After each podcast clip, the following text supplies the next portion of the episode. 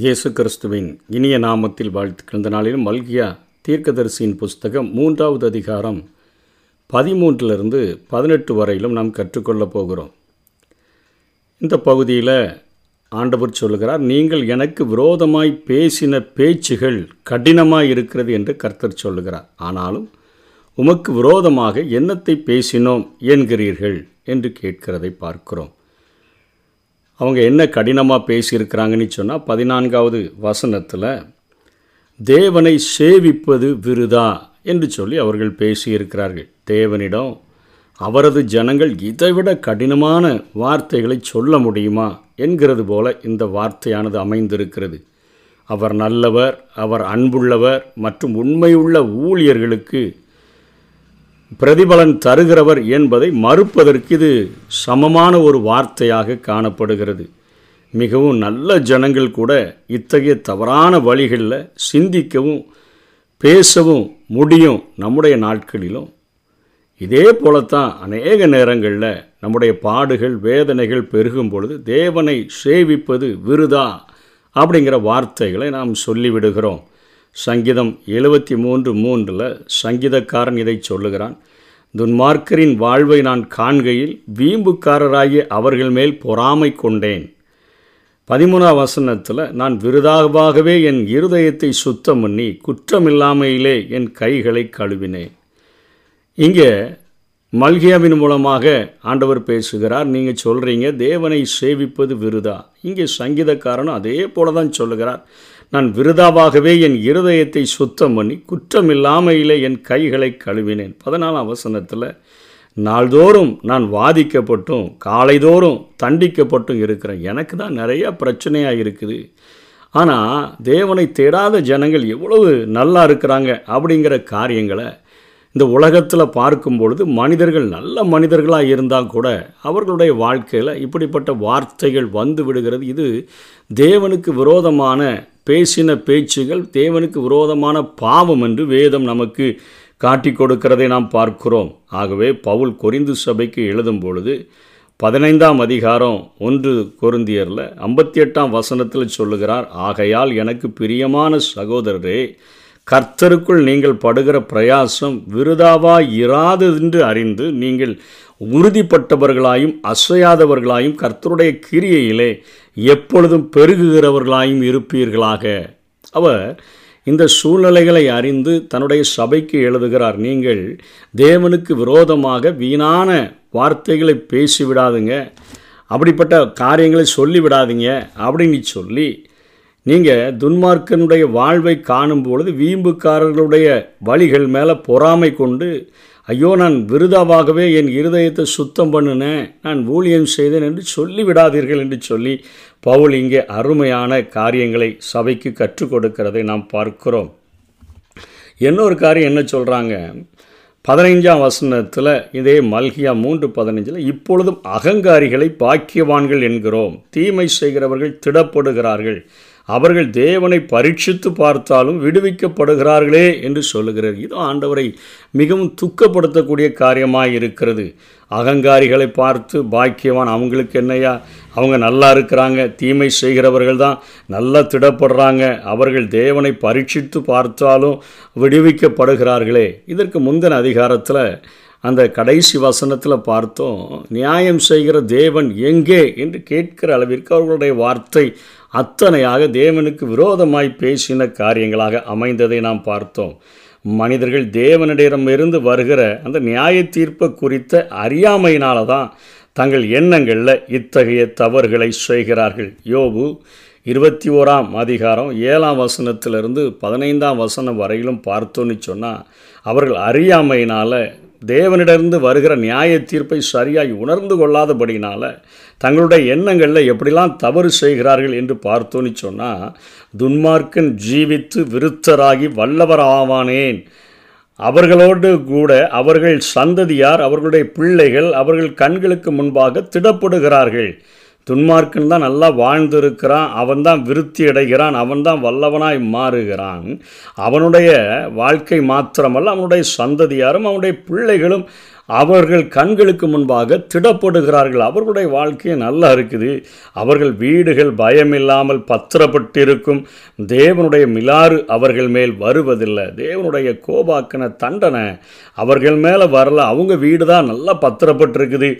அவர்களுடைய எருது பொழிந்தால் வீணாய் போகாது. அவர்களுடைய பசு சினை அழியாமலும் ஈனுகிறது. எங்கள் வாழ்க்கையில் தான் ஒரு ஒரு மாடு பொழிஞ்சா கூட ஒரு பசு கூட அதற்கு கூட சினை அழியக்கூடியதாக இருக்குது. நெருக்கங்கள் எங்களுக்கு தான் அதிகமாக இருக்குது. ஆனால் இங்கே இருக்கக்கூடிய துன்மார்க்கர்களுடைய வாழ்க்கையில் அவனாகட்டும் அவனுடைய சந்ததியாகட்டும் அவனுடைய வீடுகளில் வளர்கிற மாடாகட்டும் அவனுடைய எருதாகட்டும் எல்லாமே அவனுக்கு கைக்கு வாய்க்கக்கூடிய எல்லா காரியங்களையும் செய்கிறது என்று சொல்லுகிறார். பதினோராம் வசனத்தில் அவர்கள் தங்கள் குழந்தைகளை ஒரு மந்தையைப் போல வெளியே போக விடுகிறார்கள். அவர்கள் பிள்ளைகள் குதித்து விளையாடுகிறார்கள். குடும்பத்திலையும் பயங்கரமான ஒரு ஆசீர்வாதம் இருக்கிறது. அதே போல் பனிரெண்டாம் வசனத்தில் அவர்கள் தம்புருவையும் சுரமண்டலத்தையும் எடுத்து பாடி கிண்ணறத்தின் ஓசைக்கு சந்தோஷப்படுகிறார்கள். அவ்வளவு சந்தோஷம் அவங்க குடும்பத்தில் தான் இருக்குது. துன்மார்க்கும் குடும்பத்தில் தான் அவ்வளவு சந்தோஷம் இருக்குது. தேவனுடைய நியாய தீர்ப்பு எங்கே வருகுது என்று சொல்லி அவர்கள் தேவனுடைய நியாய தீர்ப்பை அறியாமையினால் அவர்கள் அதை புரிந்து கொள்ளாததுனால இப்படி பேசுகிறார்கள். பதினைந்தாம் வசனம் அதே யோபு இருபத்தி ஒன்றில் சர்வ வல்லவரை நாம் சேவிக்க அவர் யார்? அவரை நோக்கி ஜெபம் பண்ணுவதனால நமக்கு பிரயோஜனம் என்ன? என்கிறார்கள். அத்தனையாக அவர்கள் கொடுமையாக பேசக்கூடியவர்களாக இருக்கிறார்கள். தேவனுக்கு விரோதமாய் பேசின பேச்சுக்கள். இதை குறித்து அதற்கு பின்பாக மல்கியா அதற்கு ஆன்சர் எழுதுகிறார் கவனித்து கேட்பார். மனிதர்கள் பேசுகிற வார்த்தைகள் அவர்களுடைய எண்ணங்கள் எல்லாவற்றையும் ஆண்டவர் வாட்ச் பண்ணக்கூடியவராக இருக்கிறார் என்கிற காரியத்தை பதினாறாம் வசனத்தில் கவனித்து கேட்பார் என்று சொல்லுகிறார். ரெண்டு பதினேழுலையும் பார்த்து உங்கள் வார்த்தைகளினாலே கர்த்தரை வருத்தப்படுத்துகிறீர்கள் என்று சொல்லப்பட்டதை. இப்போ சங்கீதம் பத்தொம்போது பதினாலு பார்த்தோன்னு சொன்னால் சங்கீதக்காரன் அழகான ஒரு ஜபத்தை செய்கிறார். என் கண்மலையும் என் மீட்பெரும் மீட்பெருமாகிய கர்த்தாவே என் வாயின் வார்த்தைகளும் என் இருதயத்தின் தியானமும் உமது சமூகத்தில் பிரீதியாய் இருப்பதாக ஒவ்வொரு நாளும் நம்முடைய ஜபமும் இப்படி அமைந்தால் நன்றாக இருக்கும். நம்ம பேசுகிற ஒவ்வொரு காரியங்களையும் ஆண்டவர் கவனித்து கேட்கக்கூடியவராக இருக்கிறார். சங்கீதம் தொண்ணூற்றி நான்கு ஒன்பதில் இதே சங்கீதக்காரன் சொல்லுகிறார் காதை உண்டாக்கினவர் கேளாரோ? கண்ணை உருவாக்கினவர் காணாரோ என்று சொல்லுகிறதை பார்க்கிறோம். சங்கீதம் நூற்றி முப்பத்தி ஒம்பது நாளில் என் நாவில் சொல் பிரவாததற்கு முன்னே இதோ கர்த்தாவே அதையெல்லாம் நீர் அறிந்திருக்கிறீர். இவைகளெல்லாம் கவனித்து கேட்கிறவராக அறிந்திருக்கிறவராக உற்று நோக்குகிறவராக இருக்கிறீர் என்று சொல்லி வேதம் நமக்கு போதிக்கிறது. மத்திய பனிரெண்டு முப்பத்தி ஐந்திலிருந்து முப்பத்தி ஏழு வரையிலும் இயேசு போதிக்கிறார். நல்ல மனுஷன் இருதயமாகிய நல்ல பொக்கிஷத்திலிருந்து நல்லவைகளை எடுத்து காட்டுகிறான். பொல்லாத மனுஷன் பொல்லாத பொக்கிஷத்திலிருந்து பொல்லாதவைகளை எடுத்து காட்டுகிறான். மனுஷர் பேசும் வீணான வார்த்தைகள் யாவையும் குறித்து நியாய தீர்ப்பு நாளிலே கணக்கொப்புவிக்க வேண்டும் என்று உங்களுக்கு சொல்லுகிறேன். ஏனெனில் உன் வார்த்தைகளினாலே நீதிமான் என்று தீர்க்கப்படுவாய் அல்லது உன் வார்த்தையினாலே குற்றவாளி என்று தீர்க்கப்படுவாய் என்றார். இங்கே இயேசு கடினமான ஒரு காரியத்தை சொல்லிக் கொடுக்கிறார். நல்ல மனுஷன் இருதயமாகிய நல்ல பொக்கிஷத்திலிருந்து நல்லவைகளை எடுத்து கொடுக்குறான். அதாவது இருதயத்தின் நிறைவினால தான் வாய் பேசும். பொல்லாத மனுஷன் எடுத்து கொடுக்கறதெல்லாம் பொல்லாதவைகள். வீணான வார்த்தைகள் பேசுனா அதை குறித்து நியாய தீர்ப்பு நாளில் கணக்கு கொடுக்கணும்னு சொல்லி அத்தனை ஜாக்கிரதையாக நாம் பேசுகிறதற்கு தாமதமாயும் கேட்கிறதற்கு தீவிரமுள்ளவர்களாயும் நாம் இருக்க வேண்டும்.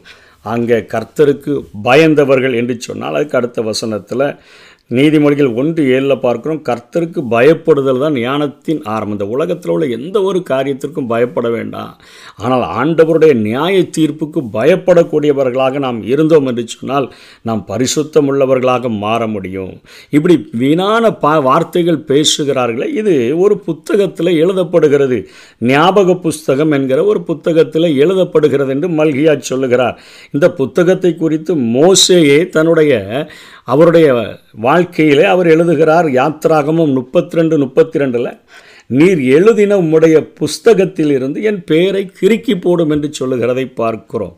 அங்கே மோசைக்கே அந்த அறிவு இருக்கிறது. ஆண்டவர் என்னை நீர் இந்த ஜனங்களை மன்னித்தால் மன்னித்தரலும் இல்லைனா என் பெயரை ஜி நீர் எழுதின அந்த புஸ்தகத்திலிருந்து கிறுக்கி போடும் என்று சொல்லுகிறார்.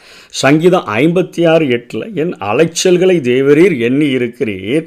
என் கண்ணீரை உடைய துருத்தியில் வையும் அவைகள் உம்முடைய கணக்கில் அல்லவோ எழுதியிருக்கிறது. அங்கே சங்கீதக்காரனுக்கும் அந்த அறிவு இருக்கிறது. ஆண்டவரிடத்தில் ஒரு ஞாபக புஸ்தகம் ஒன்று இருக்கிறது. அதிலே அவர் எழுதுகிறார் என்கிற காரியம். என் அலைச்சல்களை தேவரில் எண்ணி இருக்கிறீர். உம்முடைய கணக்கில் அல்லவோ எழுதி இருக்கிறது என்று சொல்லுகிறதை பார்க்கிறோம்.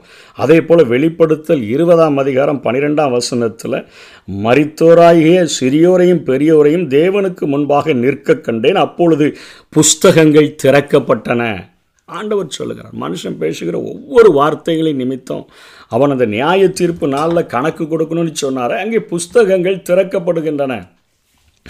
ஜீவ புஸ்தகம் என்று வேறொரு புஸ்தகமும் திறக்கப்பட்டது. அப்பொழுது அந்த புஸ்தகங்களில் எழுதப்பட்டவைகளின்படியே மறித்தோர் தங்கள் தங்கள் கிரியைகளுக்கு தக்கதாக நியாய தீர்ப்படைந்தார்கள் என்று சொல்லப்படுகிறதை பார்க்கிறோம்.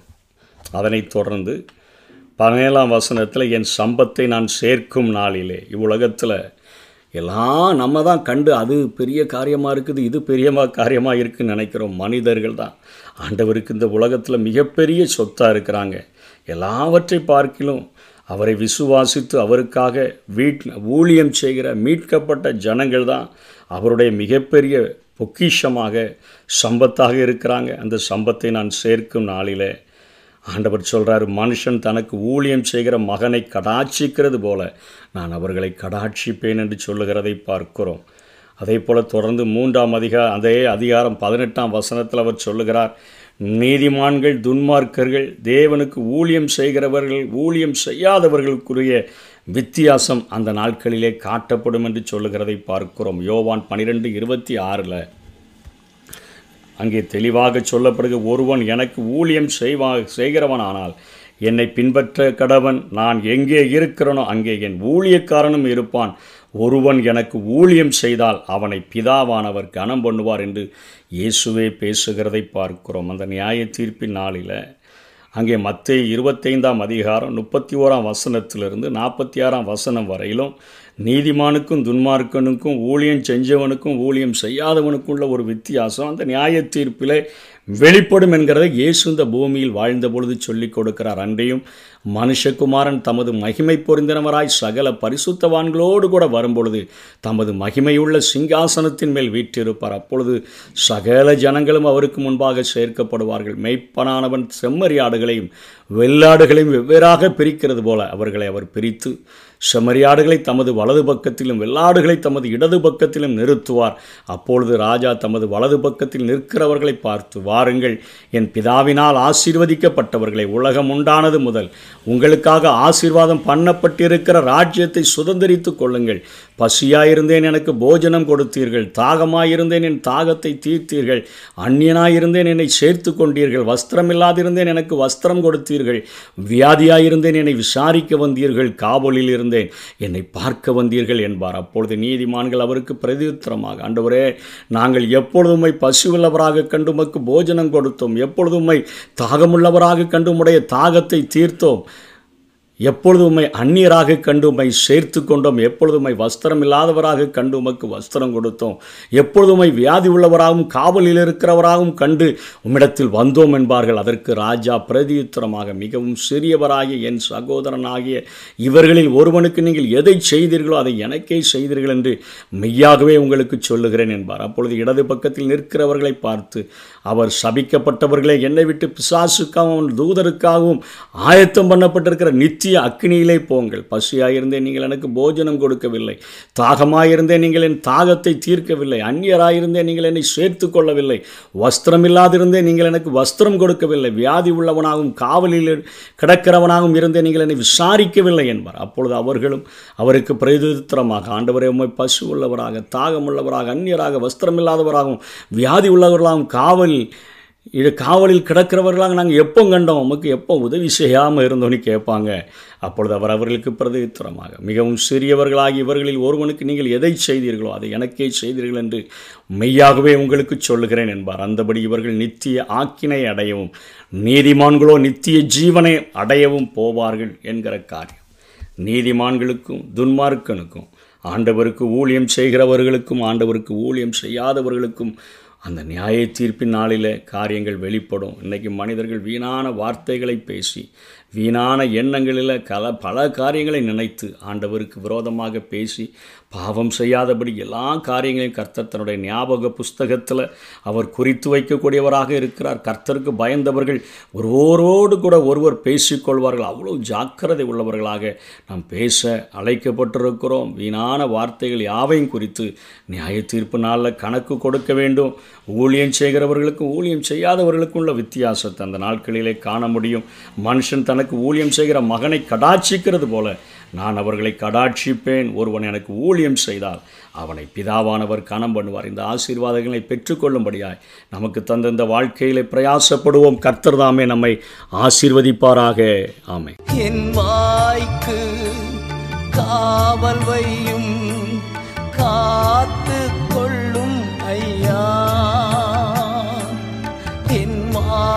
வாய்க்கு காவல் வையும் காத்து கொள்ளும் ஐயா.